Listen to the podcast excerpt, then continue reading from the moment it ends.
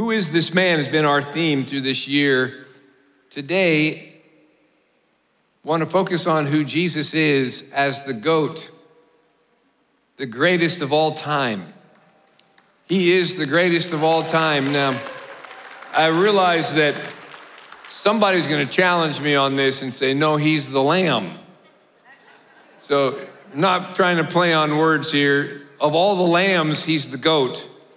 He's the greatest of all time, of all the lambs, as the sacrifice that covered us for our sins. So thankful today that we're serving the one who is greater than anyone else, anything else in the whole universe. He's the greatest of all time. In every walk of life, the debate will never be concluded in our lifetime as to who the GOAT is in various aspects of life. Like basketball, people debate it all the time. Who's the GOAT, the greatest of all time? Is it Michael Jordan? Is it Wilt Chamberlain? Some are like, who? He's the only one that scored 100 points in an NBA game some years back. Bill Russell, is it LeBron James? Is it Kobe Bryant? People are gonna debate who's the greatest, and different ones have different opinions. We're not gonna all agree. In baseball, is it Babe Ruth? Mickey Mantle? I got raised in my house. My dad loved Mickey Mantle, and therefore he became a Yankees fan and bought me into that because I enjoyed what he enjoyed. And Mickey Mantle, one of the most amazing players ever. But then there's also Willie Mays. Say, hey, Willie Mays. There's Hank Aaron, Derek Jeter. Right now, people are starting to debate whether this current player might become the GOAT. Shohei Ohtani from Japan. He pitches and hits home runs. In a game recently, he pitched 8 innings of a 9-inning game, gave up 1 run, they won the game, and he hit his 40th home run in the season in the same game. Nobody does that. Like, it's just bizarre almost. Is he the GOAT? People will debate these things.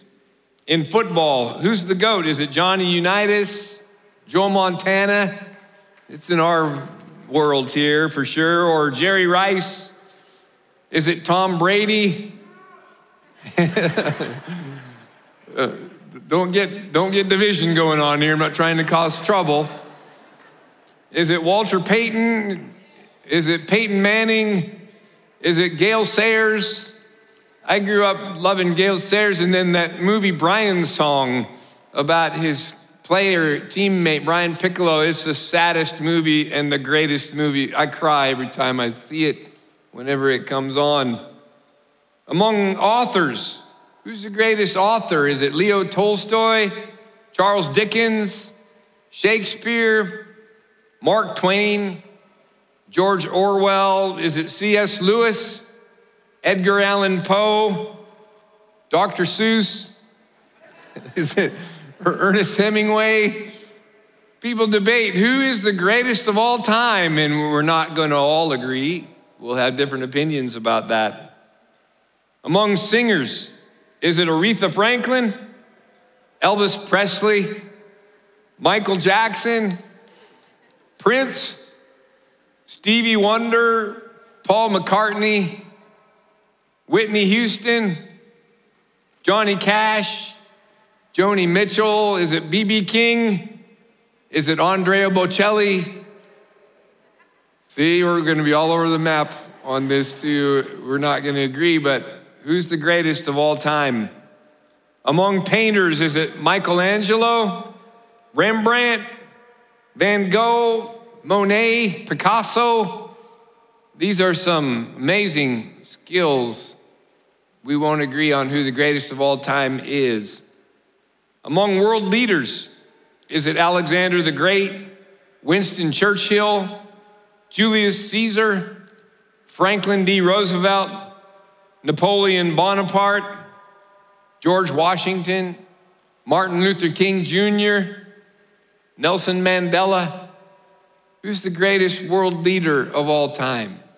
We're gonna have many opinions about that. Among female leaders, is it Condoleezza Rice, Sandra Day O'Connor, Madeleine Albright, Angela Merkel, Anne Frank, Queen Elizabeth, Catherine the Great, Rosa Parks. Who's the greatest female leader of all time? One of the things we won't settle are any of those questions that I just posed, but I would like to settle one. Who is the greatest of all time, of all ever? That shouldn't be hard for us to settle, that Jesus is the greatest of all time. He always has been, he is today, he always will be, and that's what gives us comfort coming here. Why can we all agree?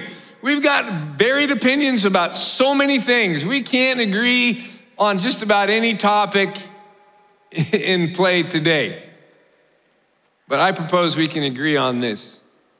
Jesus is the greatest of all time. That's why we're here. We're in agreement on that. We're in unity on that. Let's stay where we're in agreement and focus our attention on who he is and what it means to follow him and let his light shine through us. John 1, verse 1, scriptures reveal to us who the greatest of all time is.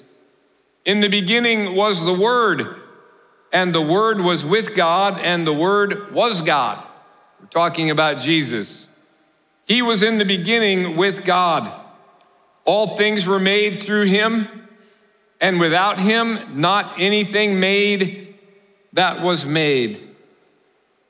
Without him was not anything made that was made. In him was life, and the life was the light of men.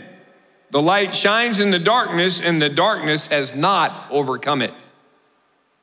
When I read that about Jesus, it reveals to me that he's the greatest of all time. He created all things. Nothing that has been made was made without him. He has made everything in this universe. He made you, he made me. He spoke this planet into being. Everything that exists because of him. He's the greatest of all time. There's darkness in this world, but he's the light, and the darkness has not overcome the light. Jesus is the light who always overcomes the darkness. He is now, he will tomorrow, he will forever be the overcomer over all things. He is the greatest of all time. Who is this man? Jesus is God. He created us. He created light. He is the one there's no one like him. As we follow Jesus, the limitations that are brought on us by our sin, by the fall of man, by the darkness of this world, when we come to Jesus, that darkness gets removed from us. He breathes light back into us. He breathes life back into us. We overcome the darkness by his grace, by connecting to Jesus. You want to have what you need to overcome any challenge that you face in this world today? Come to Jesus. That's why we're here today. The more we can connect our spirit to his, we find the victory that we need. He's the only one that can give us overcoming power over every challenge that comes our way. He overcomes death itself. Oh, death, where is your sting? Oh, grave, where is your victory? No, Jesus has bought our redemption and our future and our resurrection to a new life and to a new body and to everlasting life in his presence. Only Jesus can do that. There is no other way. He's the greatest of all time. As we follow Jesus, the limitations that are brought on us are removed. This past week, I heard a statement from A.R. Bernard, the pastor of Christian Cultural Center in Brooklyn, New York, listening to an interview that he was doing, and he made a statement. It almost seemed offhanded, but it grabbed my attention, and I haven't been able to stop thinking about it since I heard it. It's a part of where I feel my spirit communicating from here today. He's a brilliant leader, an astute theologian. In his story, he came to faith in Jesus as a young man. After being raised in the faith of Islam, he was a part of the Nation of Islam. And yet, God touched his heart. He had a change of belief, accepted Jesus, and went full-fledged into study of God's truth and became a leader. His church in Brooklyn has thousands of members, and he's a world changer kind of a person. He's one of the brightest theologians of our current time. He made this statement: your theology either starts with the fall or it starts with creation. If it starts with the fall of man when sin entered the world, you tend to see society through the lens of depravity of the human person, and you build from there. It leads to redemption, but you are conscious mostly of that depravity. We start with the fall, we think how broken we are all the time. When you build from creation, he said, you begin with the good that God intended for human society, and that becomes the foundation for you to build on. You realize that what God created was good. He said it was good. He created you for good. That's his intended purpose for you. And when your theology begins with what he created as good, and then we learn as Jesus came and redeems us to that goodness, that he then says to us, we can do good. We're to do good for all men. We are to be good. He gives us the power to do that. We actually are able to be restored to our original purpose and who we are intended to be. When our theology starts with the goodness of God's creation, we get a different view of ourselves.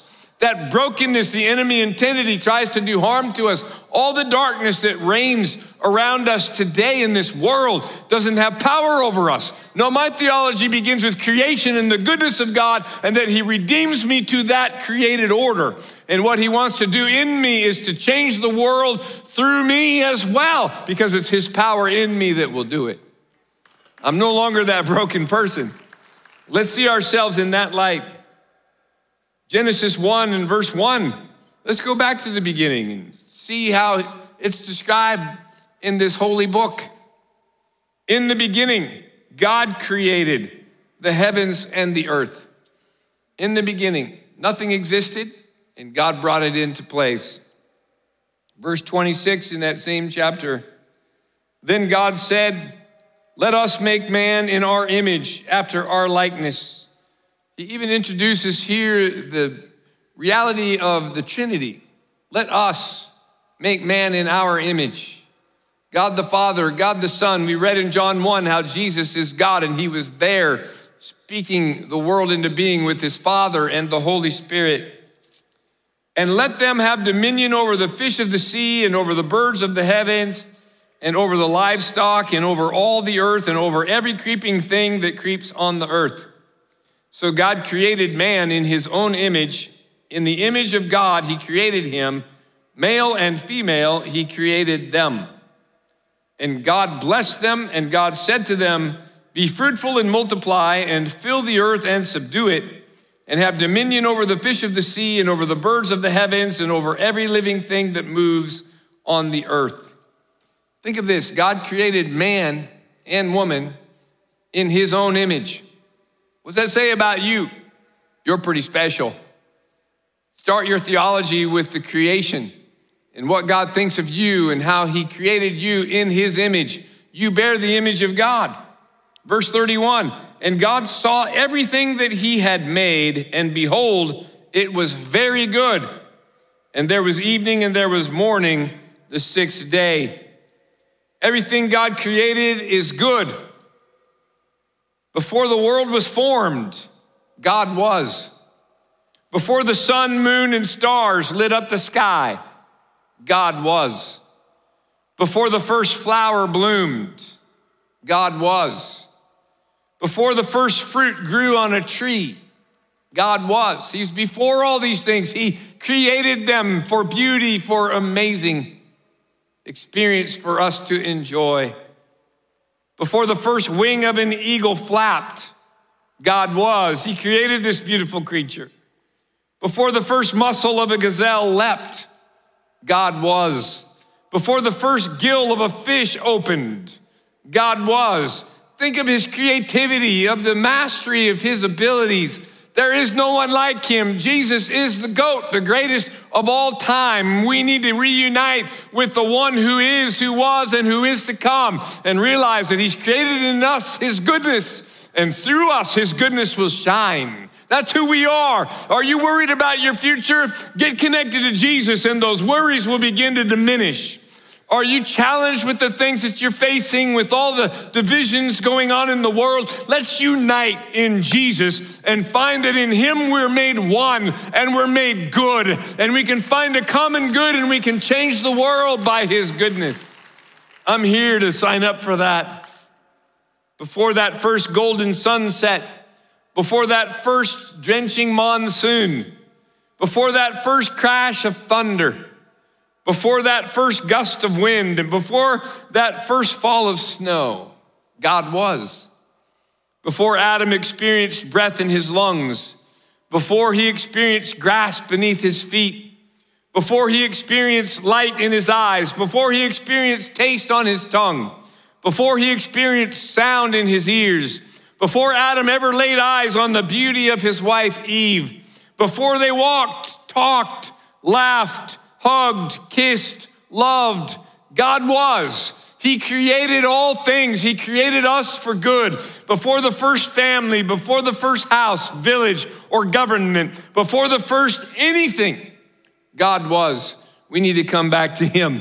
We need to get connected to him. He is everything we need. He was, he is. He is to come, and with him we have everlasting life, and we have abundant life while we're here. We need to reclaim that goodness that the enemy has tried to steal from us, that darkness that tries to insidiously creep up on us and choke out the life of us. This is the enemy's work, but we won't stand for it. That's the lie of the enemy. The truth of God is the darkness cannot overcome the light. The light always, always, always, the light always, did I say it right?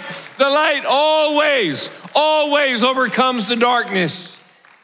When we unite ourselves with him, we have confidence in whom we believe. Our goal in life is to get back to the purpose for which we were created, get back to the nature of God. Three things I want to share about that nature of being connected to the goat. The good of family. The good of family. We have a father who is perfect. In this life, in the natural life that we live, we all have flaws, and we're seeking to have those flaws healed by the nature of a good and holy God. That's why we want to keep learning about him. That's why we want to keep worshiping him. A lot of things happen when you worship. You might consider joining the worship team. You get your aerobics in, even while you lead worship. I love that. The bass guitar was over here, and then the bass guitar was over there, and the electric guitar was over here, and then over there, and then back over here again. Like, those are you get a lot of things in worship. We're getting our flaws worked out, connecting ourselves to God, and the good of family is so important. In this life that we're living, what I'm hearing too much of is autonomy. Don't tell me what to do. I have my rights. Nobody's going to tell me what I do. It's the American way. It's the Western way of thinking. It's the Constitution of the United States that gives me my liberties and my freedoms. And we start to put some of the things that we've learned in this life ahead of what we need to learn in this life. You remember what this is? This is a Bible. In it is the revelation of the God who created us. In it is the revelation of who we are.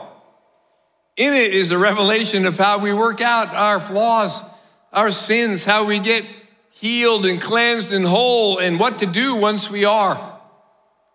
And somehow we've allowed our American ways to overcome our spiritual ways. We need to get back to this book. We need to get back to what we can agree on. We're putting our foot down for our autonomy, and we sing Bon Jovi, "It's My Life." Or we sing Frank Sinatra, "I Did It My Way." And we think that's honorable. We think that's cool. We think that's what America's all about. You can't tell me what to do. And we forget that we're a part of a family. The good of family is that we have a God, the Father, who is able to instruct us and show us how to live. When we are growing up in a family, we have parents that give us guidance. We don't always like what they ask us to do. We want to set our foot down and say, I'm going to do it my way. And we get ourselves in trouble if we don't follow the guidance that loving parents have for us. The family is a good gift of God, and we're connected to a holy Father who is perfect in all of his ways. And when we line up with him, he'll show us what to do, and we'll stop claiming our rights, and we'll start claiming what he has given us the power to do.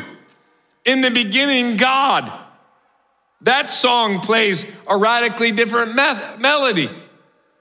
In the beginning, God. God, what do you want me to do? How do you want me to live? How does your heart tend to respond when you're required to submit to the authority of someone else? It's a good question. Sometimes we have anyone try to tell us what to do, and man, this crazy thing rises up in us. Don't tell me what to do. I'm hearing that every day right now. Don't tell me what to do. I got my rights. In what ways did you forget about the presence and plan of God this week? Existing as if you were an autonomous and independent being. Not gonna have anybody tell me what to do. What about God? He's the one we need to ask. What do I do, God? Show me what to do. How do I live right now?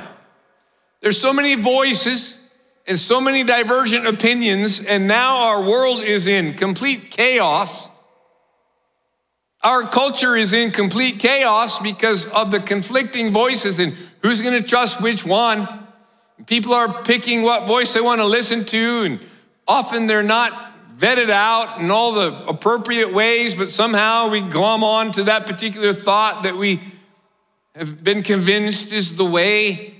And we're listening to so many cultural voices that we stop talking to God. I find myself so disturbed by all the noise that I have to train myself to get back to center, get back to this book, get back to worship, get back to the holy place.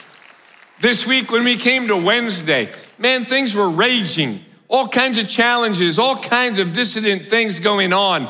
And all I wanted to do really in my heart was, I want to pray. And it was taxing and I was tired. And by the time we got done with the prayer meeting, I thought, thank you, God, for that moment in the middle of this week, because I feel good now.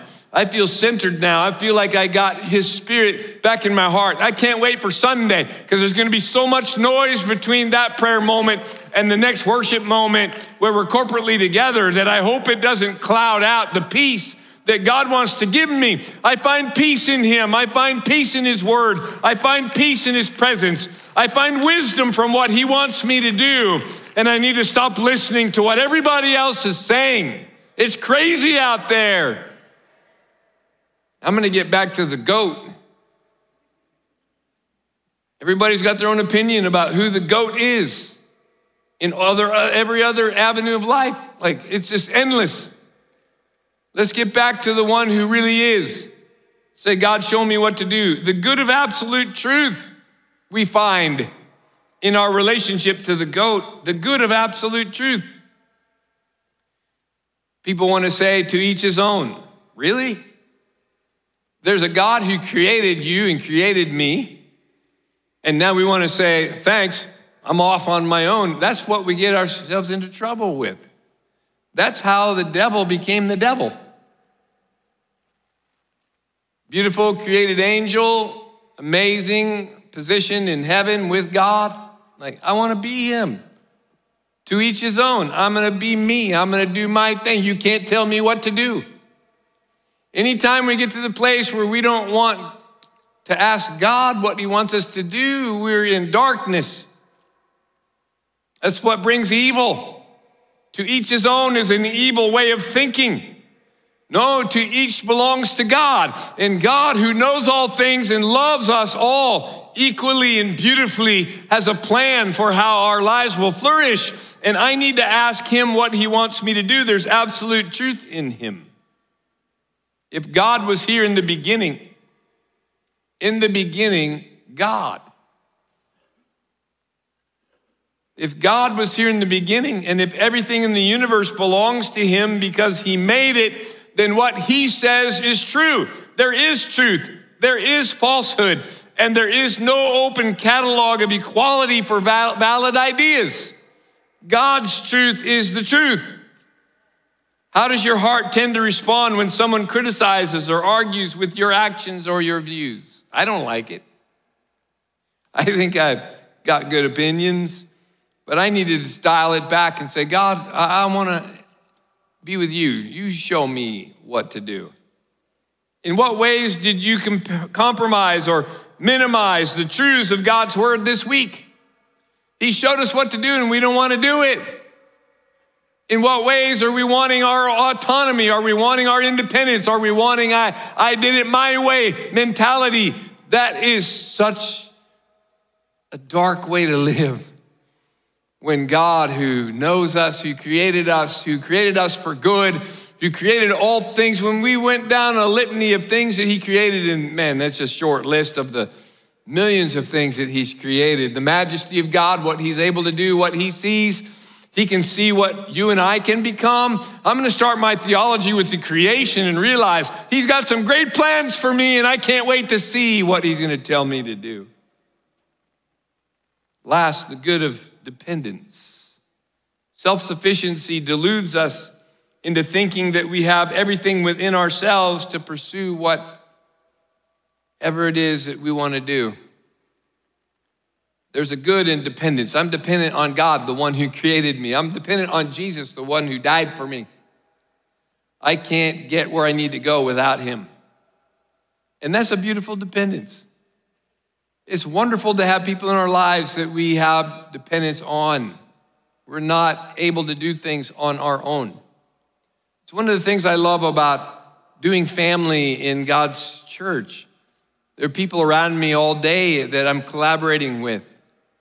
I'll share ideas, please tell me yours. We talk them out. Sometimes I have an idea that I get talked off the ledge from because it was not the right idea, and others collaborate around me. That dependence on one another is a beautiful safety net. That's the Bible. There's wisdom in the counsel of many. So I'm gonna get many people around me to counsel me so I make sure that I'm not going off on a tangent in a way that gets me in trouble. I wanna get the right people around me. I wanna get the people that have expertise in various fields around me to teach me what to do. I wanna hear their voice. I have friends in my life that I keep going back to consistently that keep me on the right track. I have doctors that I talk to. I have professionals in all kinds of fields that I consult with. I love it to get their wisdom. The man who's a physician who started the Mind Institute studying autism, I ask questions about in regard to the current realities of the day, and he gives me wisdom on how to think it through. And I get a consortium of help in my life, and there's always somebody who's got some other idea out here, but we can find the right path when we are dependent upon the sources that God gives us that are honorable and that are appropriate, that he has lined up for our welfare. God is able to lead us in the way we should go. If God is a source of life and we are a result of his life-giving creativity, then we're completely dependent on him for life, for our identity, for our meaning, and for our purpose. Not only that, we're dependent on other people as well. I need you. You need me. We're in this thing together. We can figure this out when our hearts toward God and our hearts for each other.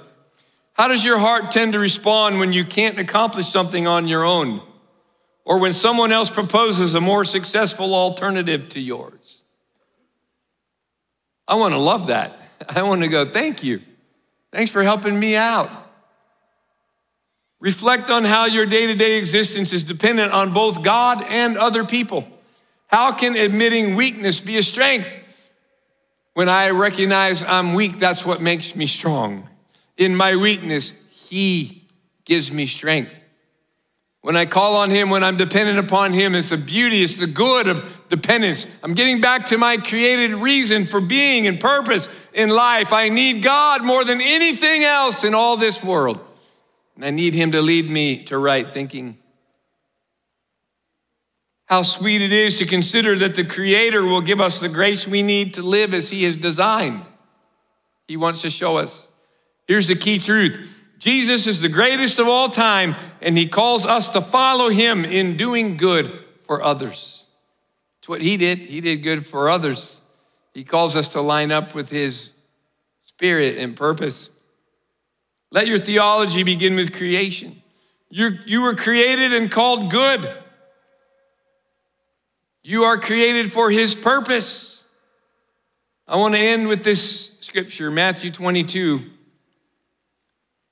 When we are asking Him, what's the greatest commandment that we should follow?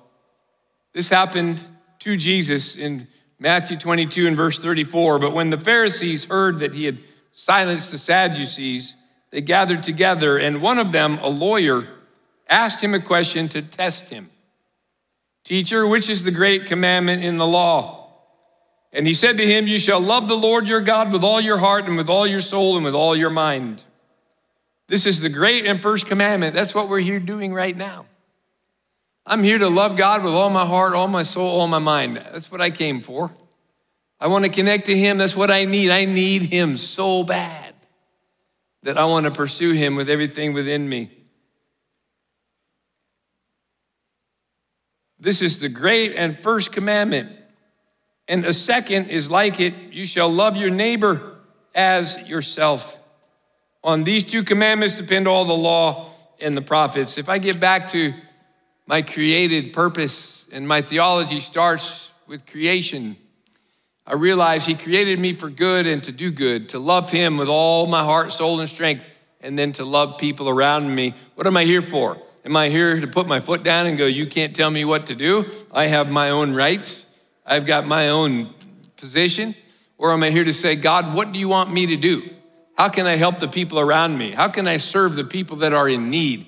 There's people out right now from our church out giving out 400 bags of groceries to people in need. That's the gospel. That's the second commandment. Love your neighbor as yourself. What else can I do to love my neighbor? How can I make sure that my neighbor is safe? How can I make sure that my neighbor hears the good news of the gospel of Jesus Christ? What can I do to do good for my spouse, for my children? What can I do to do good for you?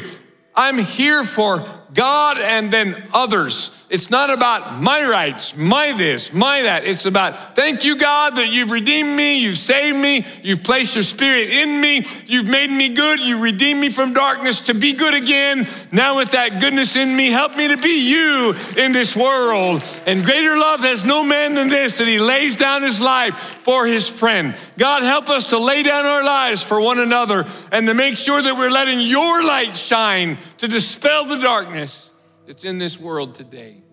Father God, we trust you to give us your grace, to forgive us, to heal us, to give us power for this world that's just out of control. Help us to find our peace and to find our place, giving life to the darkness around us. If you need His grace in your life, just ask Him for it. Pray this prayer. Jesus, I believe in you. I know I need forgiveness. Come in my heart, wash me and cleanse me. Restore me to my created purpose. Thank you for that. Creating me for good. That's what I want. I want your spirit in me to do good so I can do good. In Jesus' name, I want to follow you.